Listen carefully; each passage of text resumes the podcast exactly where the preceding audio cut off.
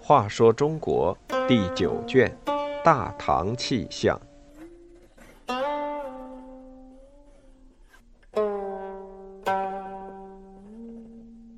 二十三，木匠皇子。生在帝王家，对三皇子杨俊来说并非幸事。他先想出家当和尚，后来又热衷于营造宫殿，结果妻子却在他吃的瓜里下了毒。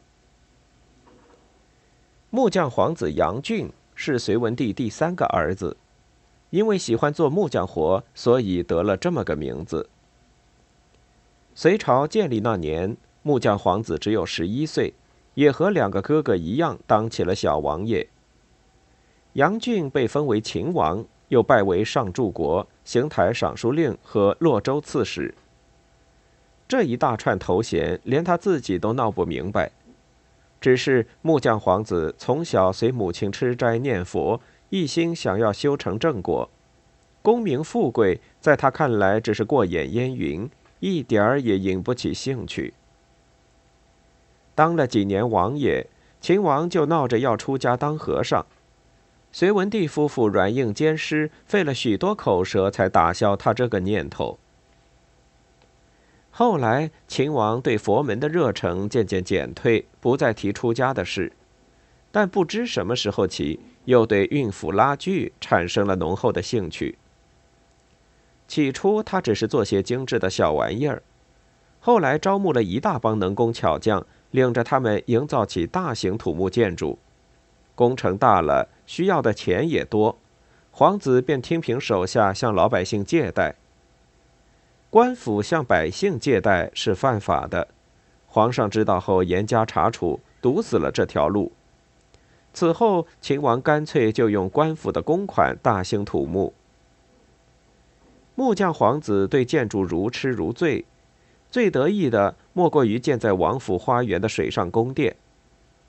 这座宫殿造在湖的中央，壁上抹香料，白玉为阶梯，圆柱裹黄金，窗棂上镶嵌着一面面明晃晃的镜子，每道门上还要悬挂着珍珠串成的门帘。水上宫殿落成，秦王邀请了一批又一批宾客前来观赏。客人们在散发着芳香的殿堂里欣赏艺伎们轻歌曼舞，鉴赏秦王为王妃制作的七宝面罩。可是不喜欢热闹的王妃却郁郁寡欢。王妃是大将崔洪度的妹妹，崔家以家风整肃闻名，从小受家庭熏染，王妃喜欢安静独处，性格内向。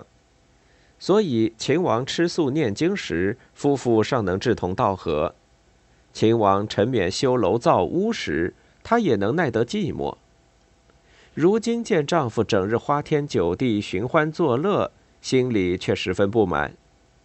这个平时沉默寡言的女子，出乎意料地采取了一个惊人举动，她在丈夫吃的甜瓜里下了毒。秦王吃后立刻口吐白沫，抽搐不止，幸亏抢救及时，才保住了一条性命。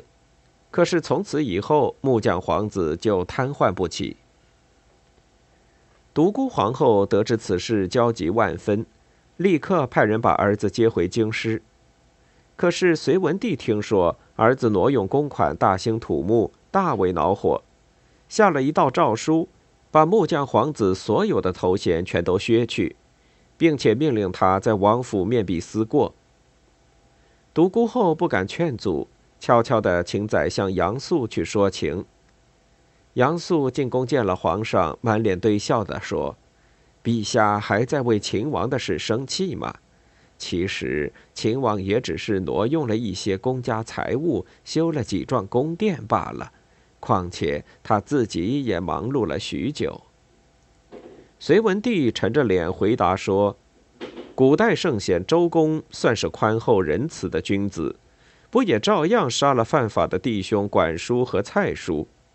我当然不敢跟周公比，但总不能另外制定一部天子而律。”杨素碰了一鼻子灰，悻悻而退。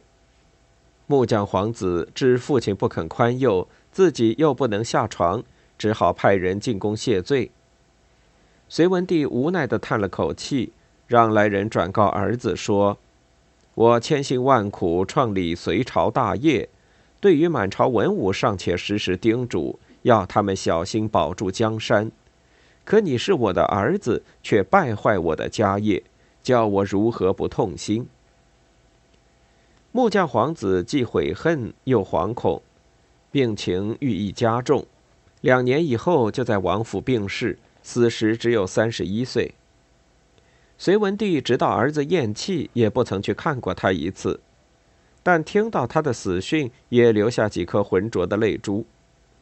事后，隋文帝下令把秦王生前所造的全都放火烧毁。木匠皇子死后，先已被休回娘家的王妃遵皇上圣旨，在自己家中自尽。